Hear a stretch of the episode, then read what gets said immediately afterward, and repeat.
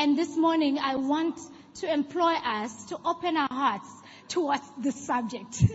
it's a beautiful subject and it's meant for us to be this this peculiar nation that God has, has, has appointed us to be. And our key scripture is found in the, in the book of First Peter, chapter 2, verses 9. But you are a chosen race, a royal priesthood, a holy nation, God's own purchased special people, that you may set forth the wonderful deeds and display the virtues and the perfections of Him who called you out of darkness into His marvelous light. I have been called out of darkness. And my aim in life is really to become who God has called me to become. I have been saved. I don't know about you, but I have been saved from a lot. Sin, sometimes we, we thought we would, I don't know, we could simplify being lost um, and simplify being in darkness and simplify being saved by God's grace until we lose the, the, the depth of it. We have been found by God by grace and the darkness that we fight against can never be fought by anything but by the blood of Jesus. And so if we had to, if we had to become anything on earth, after being purchased with this price, we have to become this peculiar nation. We, we have to demonstrate how special we are. It is, these are the virtues that always need to be seen in our lives. The virtue of moral excellence, the virtue of quality of character. And I cannot express it enough that serving is one of the things that needs to be found in our lives. So I'm hoping that today you will understand that serving is work. It's no lie. Serving is work. But then how you interpret work is, is very important. Work is not what we have seen as displayed by the world. If there's anything, any beautiful thing that God has given us is a gift of work. And it's an opportunity, it's an honor to work. And if you don't interpret it as such, then you're gonna misunderstand what serving is. Work, can you believe it? God created Adam puts him in this garden and he gives him work. That's the first thing he did. Gives him work because work brings meaning. It brings, it, it fulfills you. I've seen people going into child centers to volunteer. One woman, which was, I, it was funny guys. I have to say, I have to be honest. So this lady would actually go, she, she was a, um, how do I word this correctly? Is it housewife? Am I correct? But she didn't work, obviously. She wasn't looking for work either. um, so she was a, okay, she didn't have kids, so I can't say stay home mom. Please allow me to say uh, home executive. Thank you. Home executive. So what she did was she would actually um, have a day and she would come and sit at one of the the, the, the homes in, in uh, Mena Gardens, Itemba and she would look after the kids. And then she would come out smiling. And one day I got an opportunity to talk to her and she said, you know what? I love coming here. After I've, I've held those babies, I feel so refreshed and fulfilled. That's what serving is supposed to do. As much as it's work, it's not supposed to do the other feeling, um, the exhausting, and yes, you could be tired after work, but not to then despise what you are doing and you go into this routine where you hate going to work. It's not supposed to be like that. It's the enemy stealing what God has set as a gift. That's why we have people that go into depression if they're not working. They're not, their parents could provide their needs.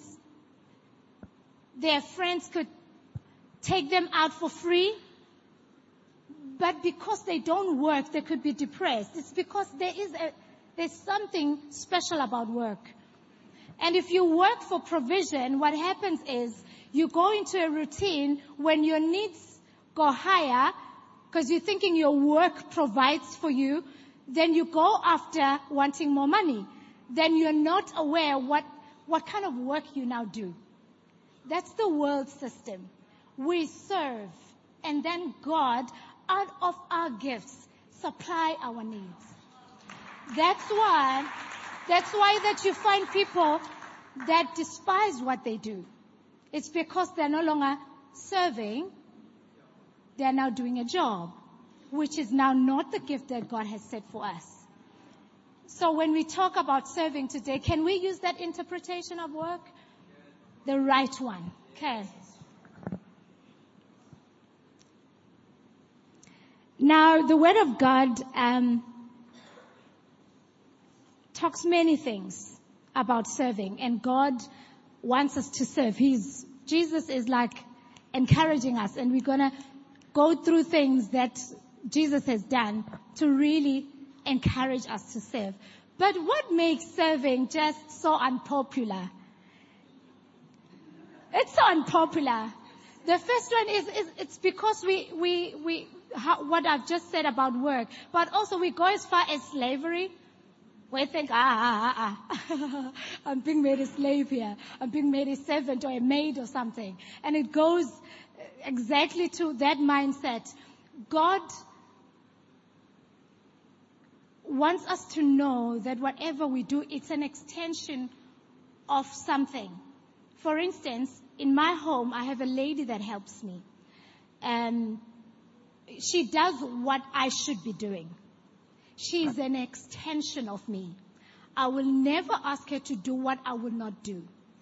So what I do is I, because she's able to do that, I pay her, which is what employment is.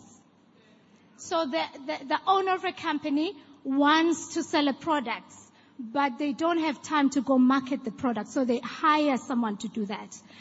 It's an extension of what they can do. Have you seen how humbling it is when you're like the top position, a person on the top position goes to do what you don't expect him to do. And you're like, oh, my manager just did that. It's so, it's humbling, hey? And then you go back and you do it so well because you know they can do it. you know? They, they don't, they, if you don't, if you, if you're slacking, if you, if you resign unexpectedly, they, they would actually go and do it. They don't, so they, it's an extension of them. And uh, uh, unless you can do what they want, what they can do, they feel like you're not doing enough. So you have to do more than what they can do. Then you're valuable to them. You're worth keeping. It's the same thing with God. He wants us to partner with Him in servicing His people. But we have to do, that's what Christ did. You will do more than what I did. Unless we do more than what He did, then what's the point? So don't regard it as slavery. Jesus can do what He's asking you to do. He's not calling you to become a maid, His maid.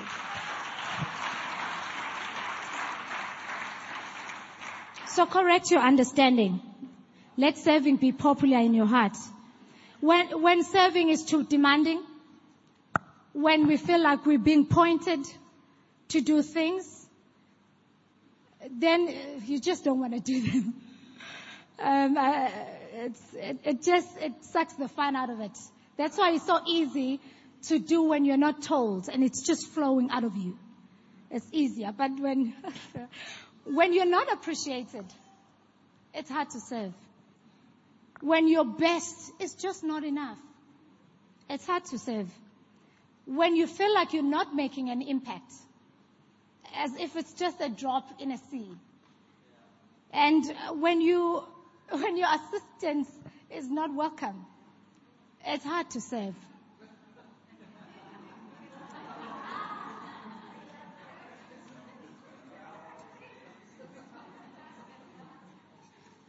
I, in Mark 10, verses 42. Now these are two wonderful men that the Bible exposes. Obviously the names are there. It's not hidden. They were, uh, trying to be nice to Jesus, just, you know, offering their services. You know what? We're gonna sit. Can we sit, you know, next to you and, and take up the position with you? And you know, when you get to heaven, I'll be on the left and my brother will be on the right and, and all of that. And then Jesus in the scripture is addressing that uh, uh, an act of service, what, whatever it is, if you want greatness, it's not about a position. It's not about a position. So Jesus says, Jesus called them together. Now he's saying, oh, there's a disaster here. You know that those who are regarded as rulers of Gentiles lord it over them. And their high officials exercise authority over them. Not so with you. Instead, whoever wants to become great amongst you must be your servant. And whoever wants to be first must be a slave of all. Talk about addressing the matter. He was not cutting them to size. He was just addressing the matter. So, every man's desire, we want to be great. Guys, these guys were not wrong. I mean, if I had, you heard Jesus is coming, where would you want to sit? Except for to sit next to him. But just to pose a question, can God trust you with greatness? Can God trust you with greatness? Because if he, if he can trust you with service, then he can trust you with greatness. Have you ever seen someone who is in a position to, okay, don't point politicians, guys, we're here, we're here. Have you ever seen someone who is in a position to serve people, but they, they can't serve them? They're greedy, they're exercising authority, they don't, they're not, they're unjust, they're unkind, they're not loving. How bad that looks. It's, that, that's, that's what God designed being great to be, that you start serving because then you'll be properly great. You would not suck at your greatness.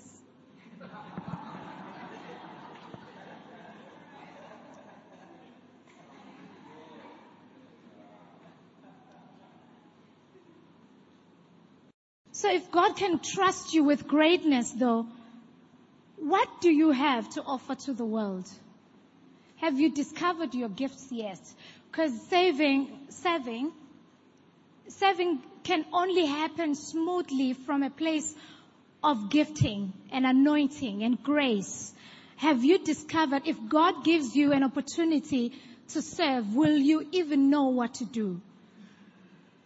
There are people that find easy to talk to people, find easy to be in the background, find it easy to go out and be um, on on the street.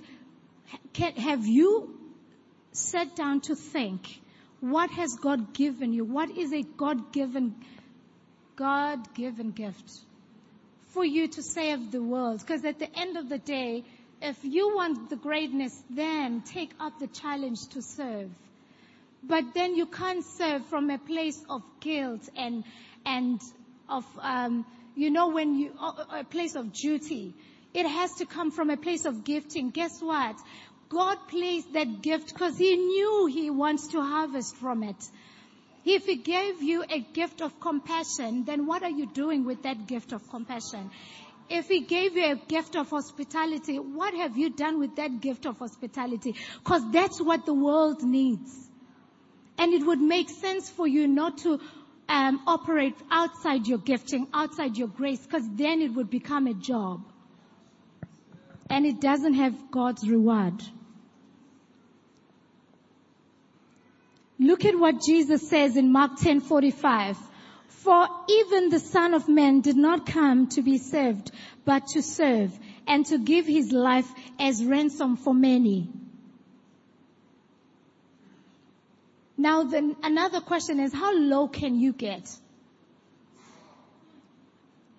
Because the life of service has something to do with losing your pride.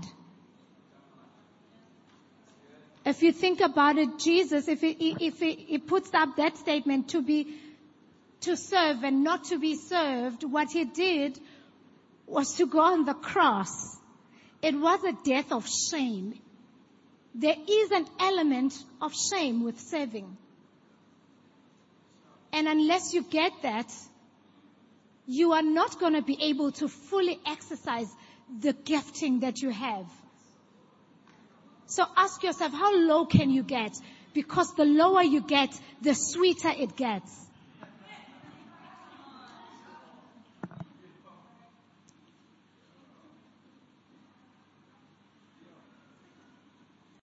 Another element that comes also with serving is, you know kids struggle to share, right? Do you know that it's not just kids who struggle to share? It's human nature. Can you go last? Because the life of serving is asking you to go last. Can you let other people go before you? Are you able to take the piece that doesn't look nice and reserve the better piece for another? Are you able to share what God has blessed you with? If you think about it, it's a behavior of a child. I think if God is calling us to serving, He's calling us to maturity really.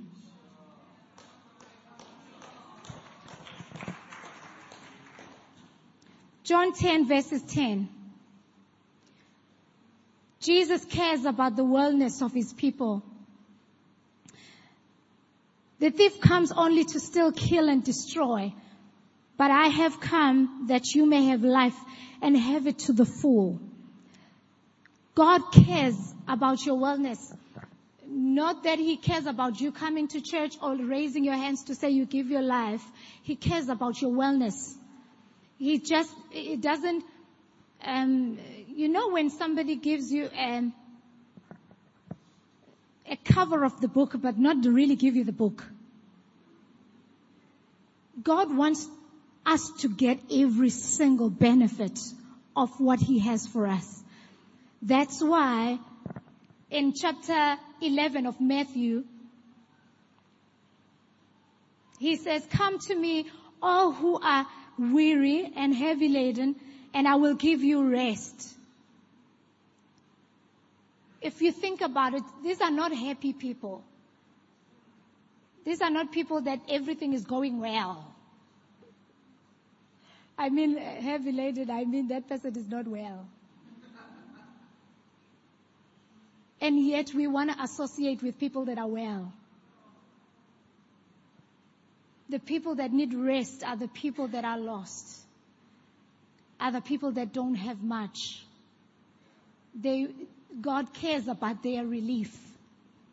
I want us to go through a couple of scripture and just abstract a few things that God was um, intentional about giving us rest and, and, and taking care of our well-being. God cares about the brokenhearted. Luke 7 verses 13, this woman comes in, she's crying, and she's approaching Jesus. When the Lord saw her, he felt compassion for her and said to her, do not weep. I, that's, that's important to, to highlight. Do not weep. As in, go back to a state of wellness. If you don't weep, go back to the state of wellness.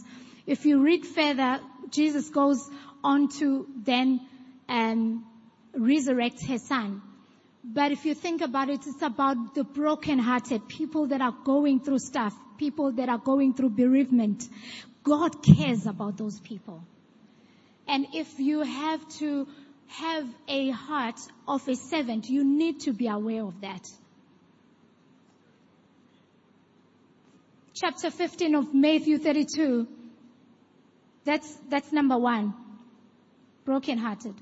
Number two, God cares about those that are less fortunate. I don't want to use the word poor because I don't want you to, to maybe use it on the same line as those that need Christ because we've, we've talked about preaching the gospel to the poor just to be different today and say those that are less fortunate.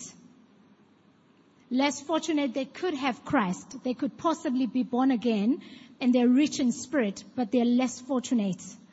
They don't have food. They don't have clothes.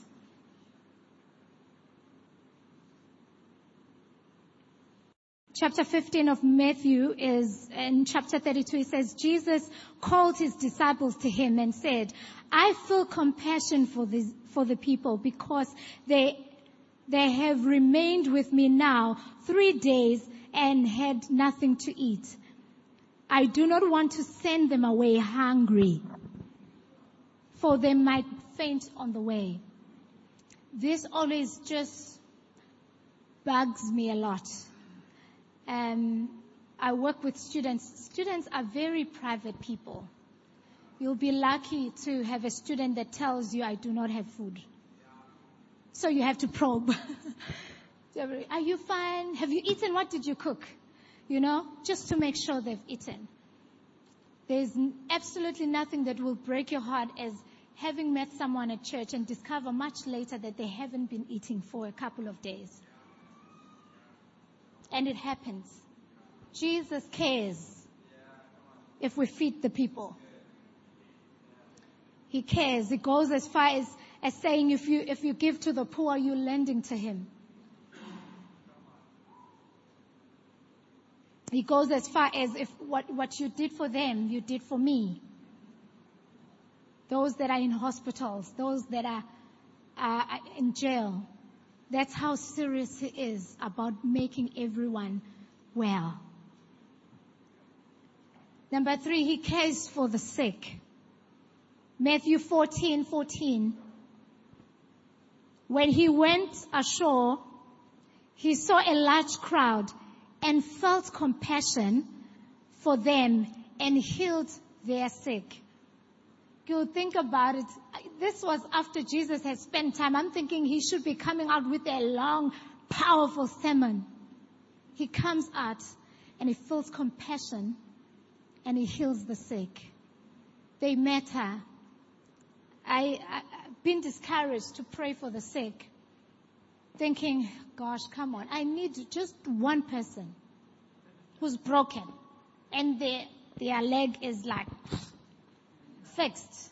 You know, I need just one person. I would lay hands quickly and they're saying the headache is, is gone now, immediately. I'm like, Lord, come on, I, I don't want to pray for the sick anymore if they're not going to get healed. You never said about anyone walking away not healed. We can be discouraged like that. But we can't be. That discouragement, we have to deal with it very quickly because it's God who heals. And we have to pray for the sick.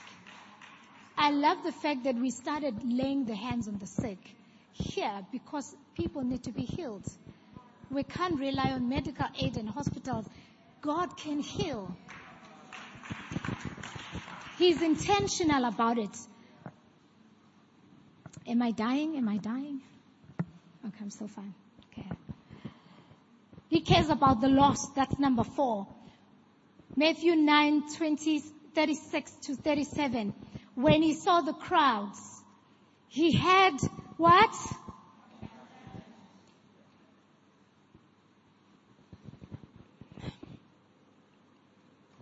He had compassion on them because they were confused, helpless, like a sheep without a shepherd. He said to his disciples, the harvest is great, but the workers are few. The harvest is great, but the workers are few.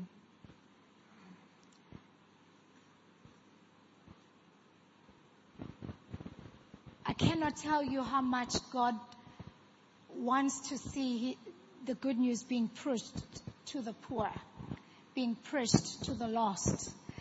And it just requires someone who's saying, I'm going to serve. I'm going to serve. I'm going to take my time. And I'm going to go a little bit low. And I'm going to just share the good news.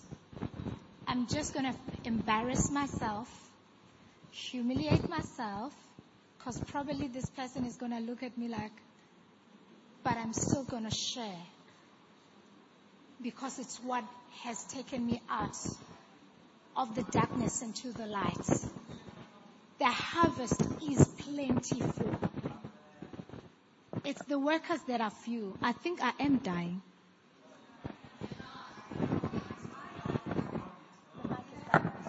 Oh, the mic is dying. Oh, you can, I thought you were saying it's not.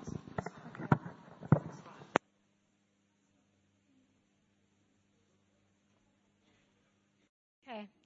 I'm on. Okay. There's um a, couple of things that I think we would love to see as the church is people being on fire to share the good news. And I would like to encourage you beyond what you think you can do because it's not about that. It's about the compassion that has been stirred within you. Go for the lost. Let's go for the lost. I'm preaching to myself as well. Ephesians 2, verses 10. It talks about us being created for good works. And see we've dealt with the work part. so here God was deliberate about creating these things and it's good work that we can walk into. It's good work. All of this, the four things, it's good work that has been already set for us to walk into. It's not from our effort. It's not from um, a place of strife.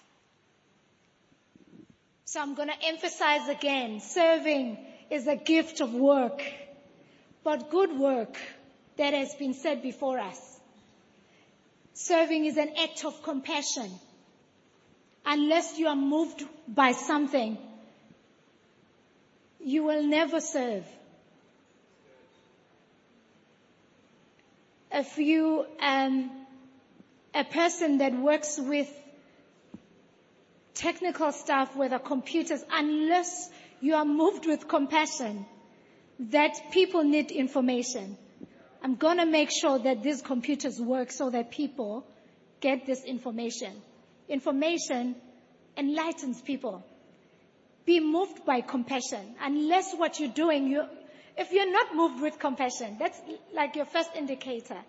Everything that Jesus did, I wanted you to keep highlighting compassion. I love this one, this part. When you're moved with compassion, it's sweeter when it's done for free.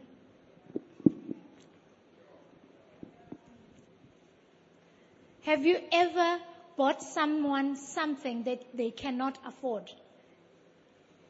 Have you seen how happy they get? It's like, oh, you've done something magnificent. It's because they couldn't afford and you gave them for free. So when you're serving, keep it in your mind. It's sweeter when it's free. When you're not expecting payment, it's sweeter. Then it's just a bonus when you get payment for it. It's humbling when it's unexpected. When you're not expecting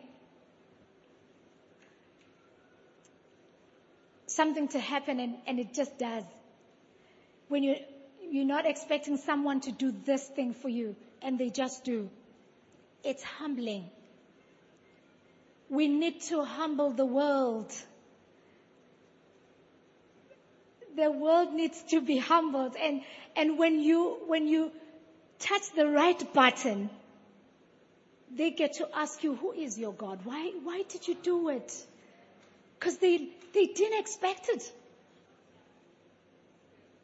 It's special when it's just right.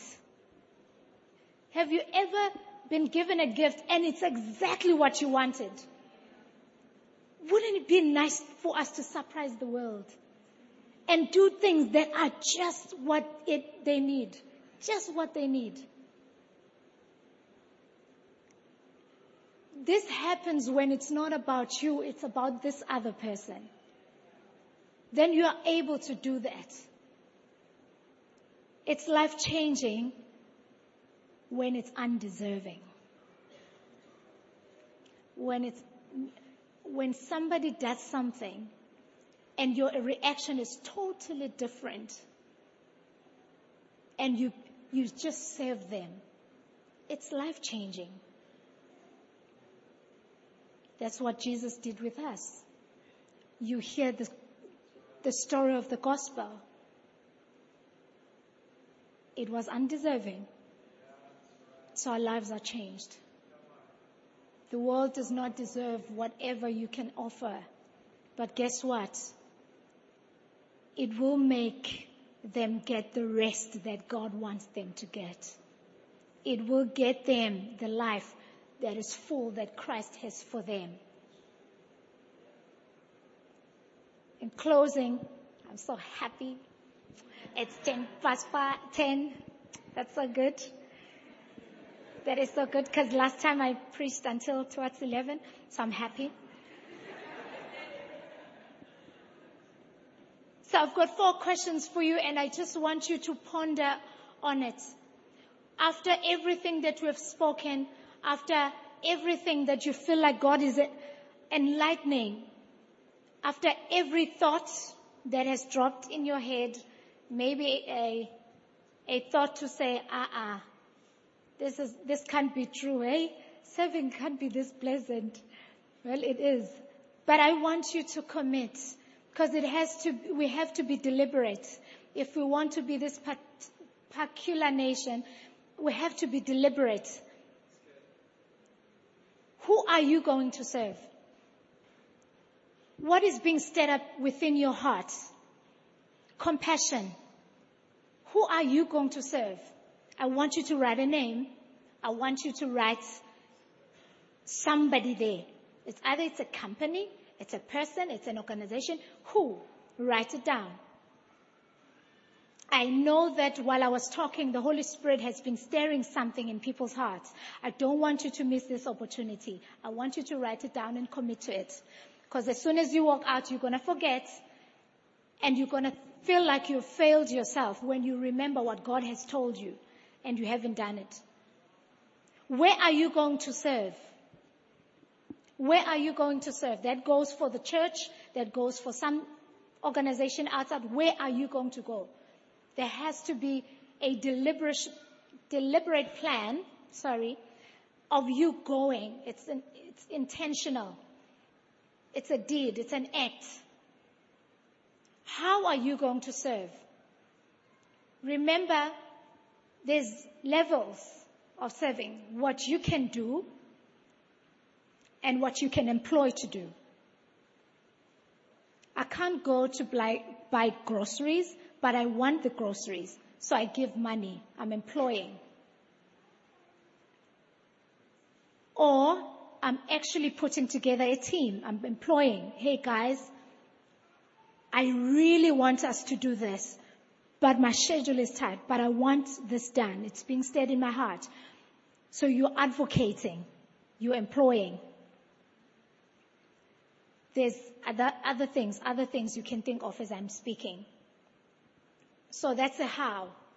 Others are ambassadors of, of organizations that are doing good. We're doing eye care. We can't do what they're doing. But we're sort of ambassadors. We put together events and we, and we, and, and we champion food drives. We, we go there, visit for that particular time, but we can't be there all the time. So what we do, we become ambassadors, we employ.